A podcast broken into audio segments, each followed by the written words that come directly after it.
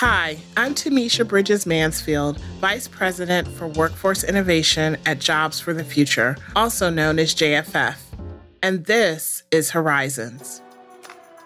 In this special podcast series, we'll share the best and brightest highlights from JFF's annual Horizons Summit, a national gathering of influencers dedicated to reimagining the future of learning and work and leaving the past where it belongs behind us.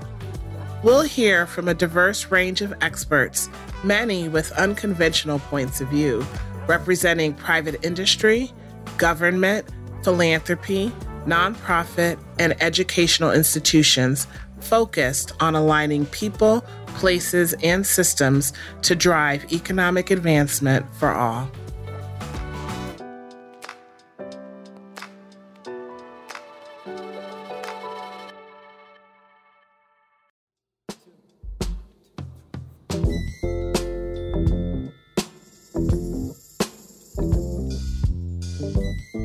Carving a path towards the career of your dreams has become much more complicated over the years, especially for the young learners of today who will become the workers of tomorrow.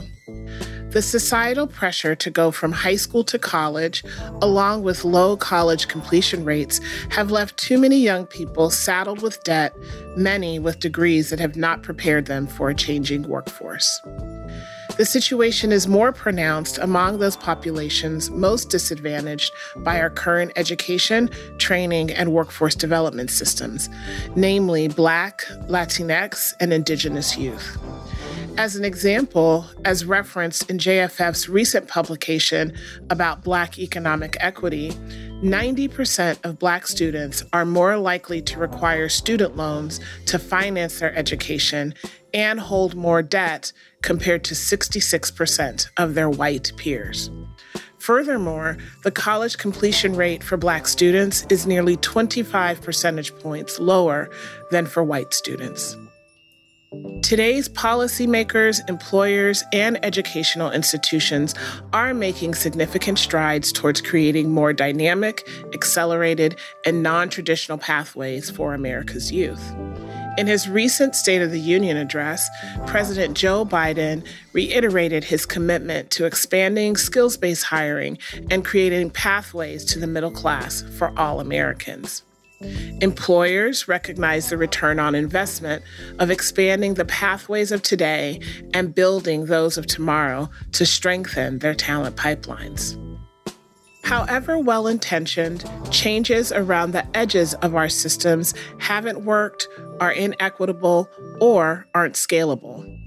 Bold, radical solutions are in order to transform our education, training, and workforce development systems to set up today's younger generations for equitable economic advancement in the decades ahead.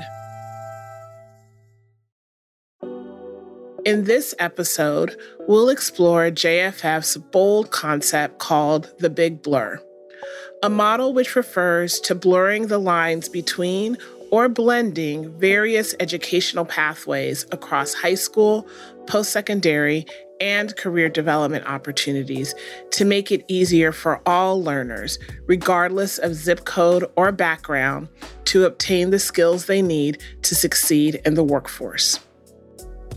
We'll hear clips from a Horizons 2021 segment titled The Big Blur Reimagining the Transitions Between Grade 11, Post Secondary, and Career.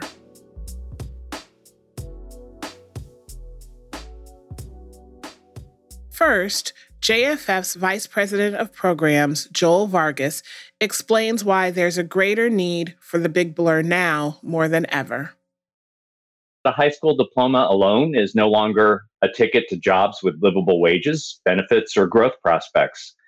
Post secondary credentials are becoming more and more necessary for economic advancement.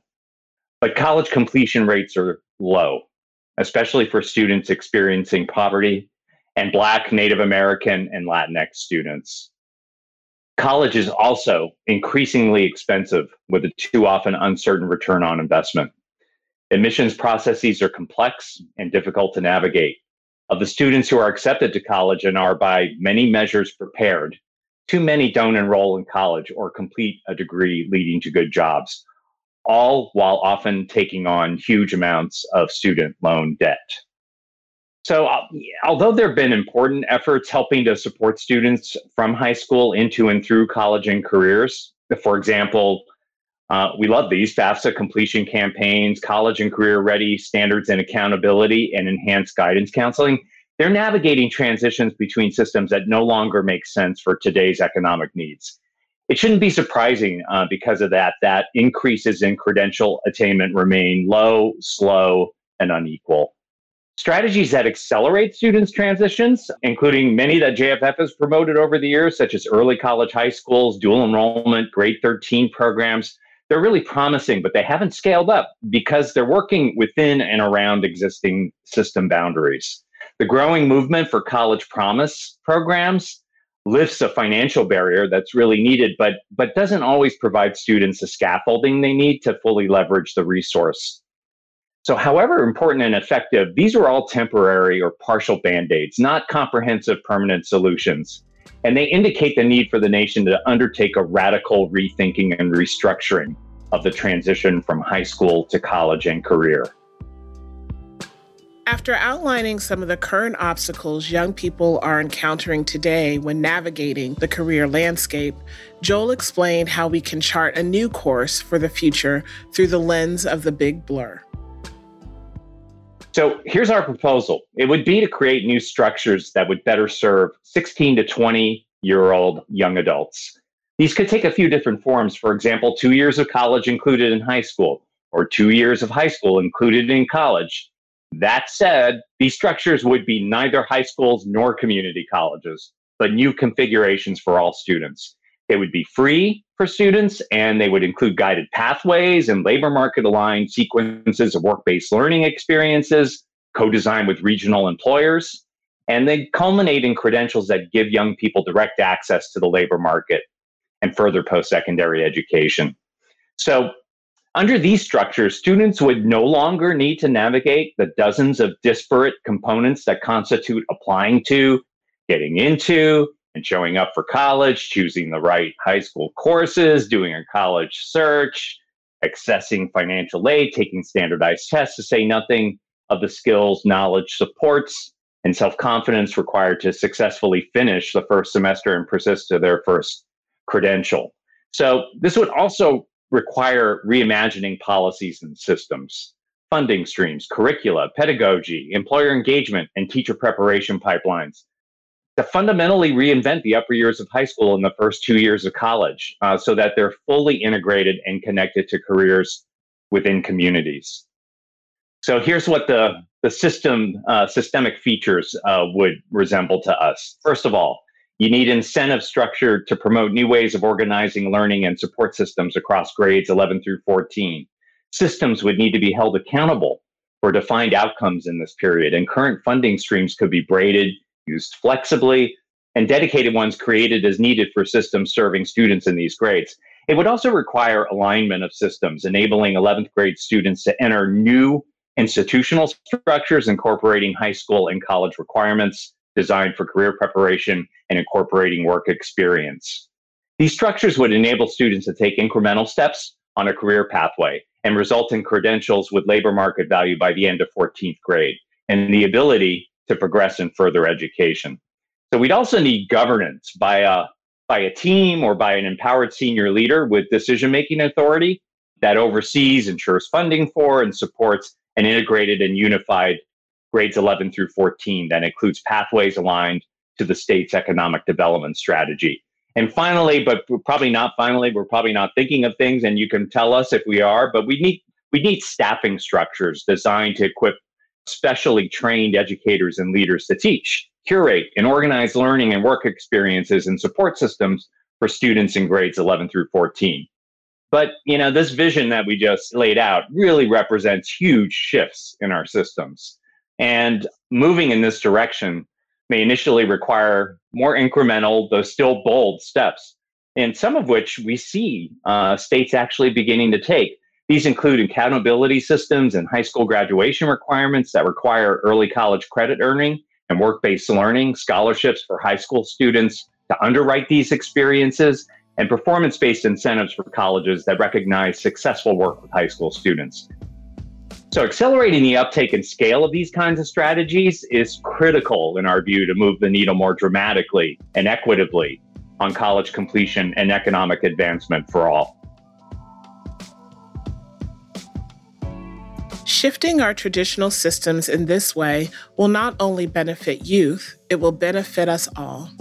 By accelerating education and training opportunities for underserved communities, we'll also be reinvigorating the economy and advancing innovation across all industries. In the same Horizons 2021 segment, Dr. Kim Hunter Reed, Louisiana Commissioner of Higher Education, also emphasized the need for a complete overhaul when it comes to the way we think about education, training, and career development. To be transformational when it comes to talent development, we must think in new ways about system redesign at scale. The Big Blur challenges us to do just that by blurring lines between K 12, higher education, and the world of work. It's a bold vision, collaborating in new ways to make a stronger education to employment pipeline everyone's goal and every student's reality. We will not get there by working in silos, by admiring the problem, nor by blaming students for lack of exposure or lack of academic preparation. Incremental change will not bring this big vision to reality. Now, I recognize that system redesign is hard and uncertain, but we can't cling to the comfort of small pilots and expect to see large scale change. It just won't happen if we don't go all in and prioritize a vision of opportunity for all. This knowledge economy puts a premium on skills and credentials. If that is a prerequisite for meaningful employment, then we must make sure that everyone has that opportunity. Embracing that vision and the policies and practices needed to make it a reality, that is what we are now called to do. So let's do it. In order to embrace this vision of the big blur, all sectors must come together in collaboration and commit to large scale change. But embracing the new requires letting go of the old parts of the systems that have proven to be ineffectual. Making incremental improvements to existing systems simply won't cut it any longer. We need to shake up the foundation if we hope to make a real impact. In the next clip, Dr. Russell Lowery Hart, president of Amarillo College, discussed some of the strategies we can rely on to bring this vision to life. The big blur is a big deal. It challenges the very nature of what our education systems are based on. And I think challenges us as leaders to rethink them. The old model that I think we are all protecting uh, by not reimagining is where learning is tied to time and place, like semesters and classrooms. Often, the system that we work within now rewards compliance even more than it rewards learning and skill building. And in higher ed, we have whole degrees that are universally linked by a series of courses in things we call fields that are often just a series of classes that are driven by faculty interest more than any kind of intentional alignment with our industry partners. The old model has to be an old model. We have to get rid of it. We have to reimagine it. We have to rethink it. I think we're at a point, especially post COVID, where the old model isn't just ineffective, it is actually going to start being harmful. We're going to have to move to a skill based competency, where classrooms are places of application, of action, of demonstration, not just regurgitation. Um, we're going to have to give way to the timelines that we have built our formula around in terms of semesters and move to uh, demonstrations of skills and acquisition and application of those skills.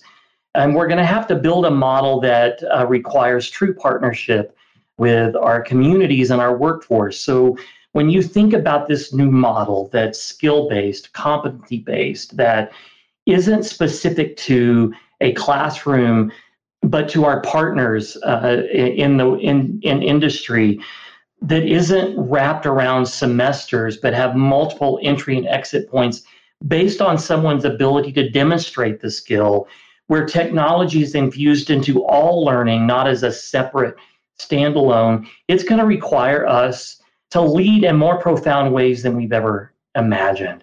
It's going to require us to partner with with our communities in a more profound way where the classroom is actually going to migrate to uh, a company in the community where the company is going to have to be a partner with you in assessing the skills that we're trying to build, uh, not just someone who hires students on the back end, but as an active partner in not just teaching, but assessing and employing students while they're in this learning experience that we have to redesign.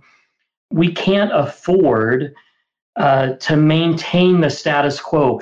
I would challenge you that we can't even afford to play in the margins of reimagining the status quo. The transformation that's needed from us and higher education in particular will require us to let go of the very bureaucracies that we've all built our careers on, that we built our institutions around.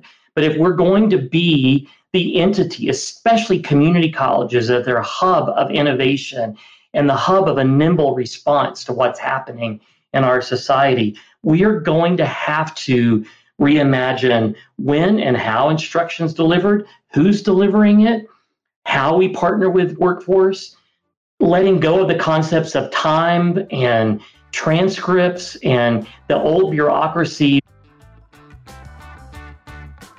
To challenge the status quo, strong partnerships will be crucial. Employers, education leaders, and governments will need to join forces and keep communication lines open to make the big blur a reality. Michael Matsuda, the superintendent of Anaheim Union High School District, shared some examples of the partnerships that are helping to drive the conversation forward in his community. His example helps to showcase what could be possible if we learn to collectively build a new model.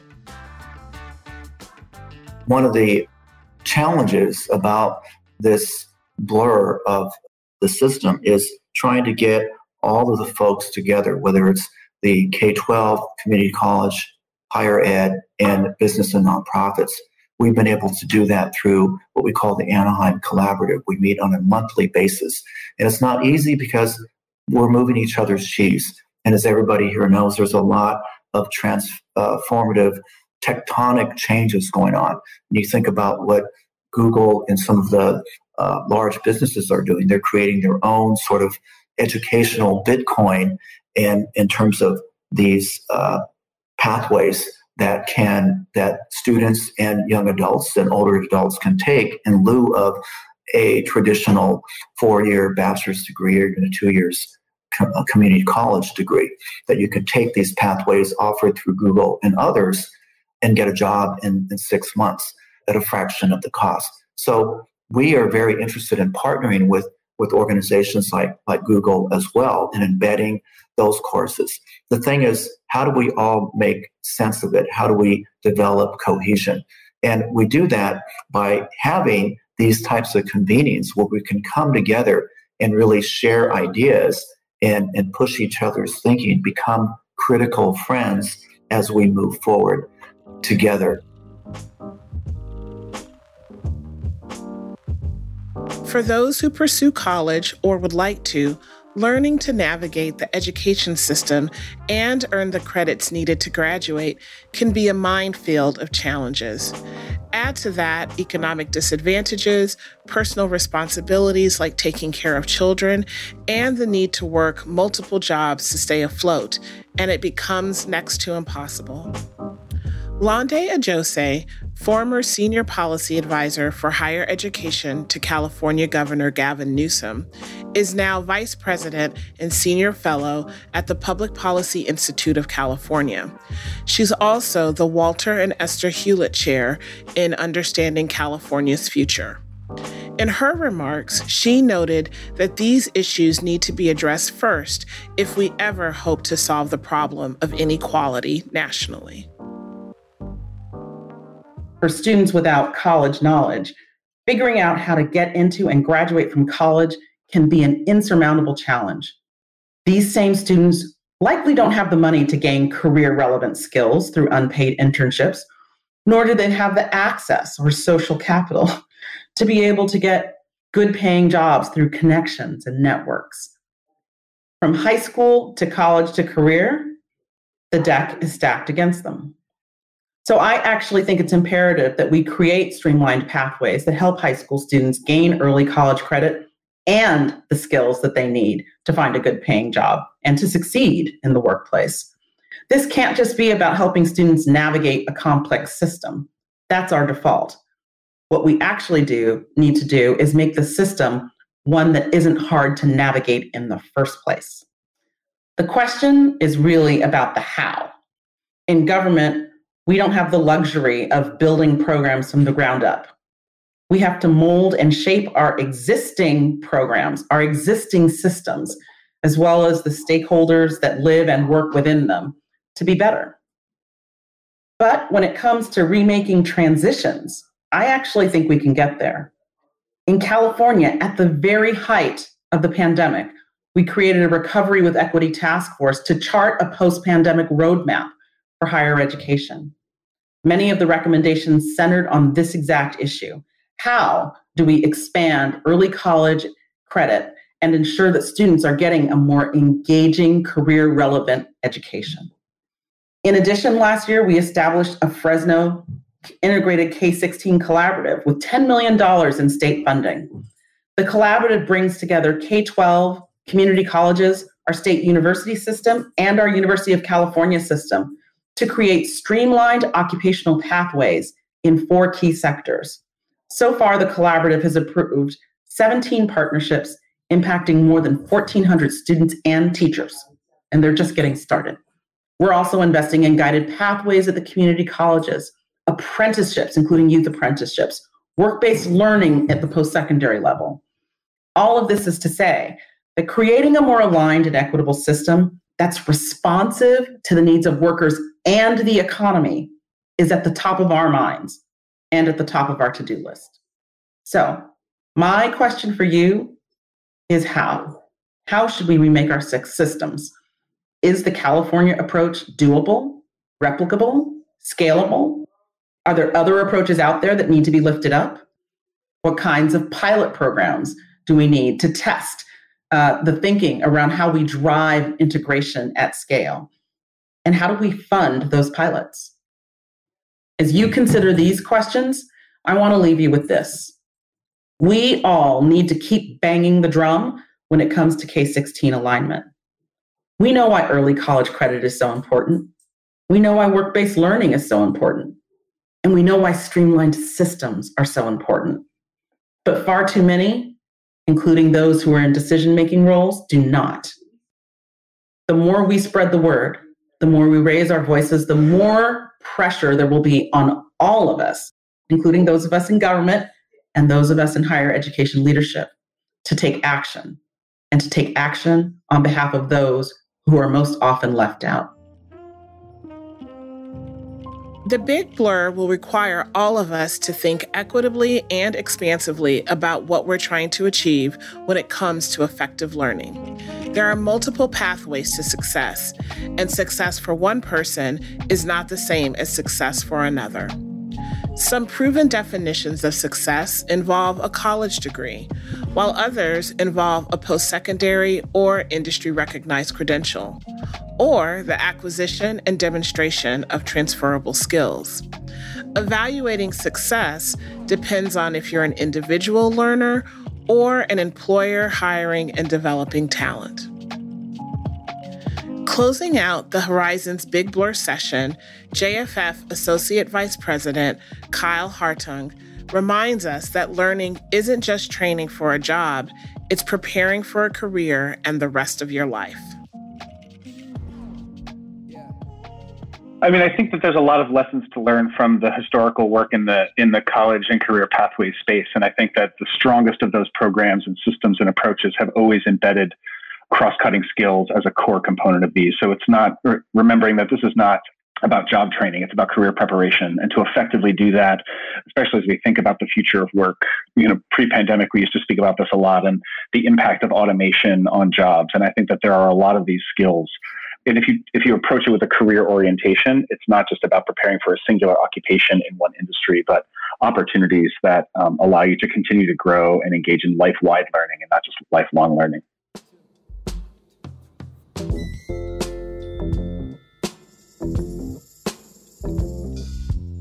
The Big Blur is more than just a great idea. It's an innovative vision that reimagines education and training through an entirely new type of institution. It's neither high school nor college.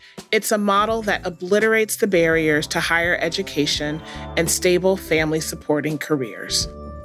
After reviewing these Empowering Horizons 2021 segments, I have two key takeaways to share. First, as usual, collaboration is key. A common theme we've heard across all Horizon segments is that strong partnerships are essential in the revamping of America's training and education systems. We can accomplish much more together than we can apart. So it's time to bring together the education system, governments, and the workforce to move towards economic equity. Second, it may seem obvious, but to bring in the new, we need to do away with the old. Traditional educational and career pathways are overly complex, exclusionary, expensive, and generally not reflective of today's modern workforce. In order to create more equitable, efficient, and effective pathways for today's youth and our future employment requirements, we need to move away from dated, ineffective models and drive innovation forward to accommodate both the future of learning and work.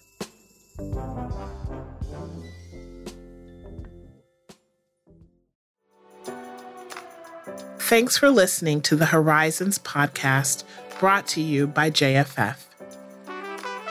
Together, we're building a future that works and inspiring others to fight for equality, diversity, and inclusivity everywhere. Make sure to subscribe, rate, and review the podcast, and tune in to our next monthly episode. To learn more about Horizons or watch the full sessions featured in today's episode, visit us online at jff.org forward slash horizons. I'm Tameshia Bridges Mansfield from Jobs for the Future. See you next time.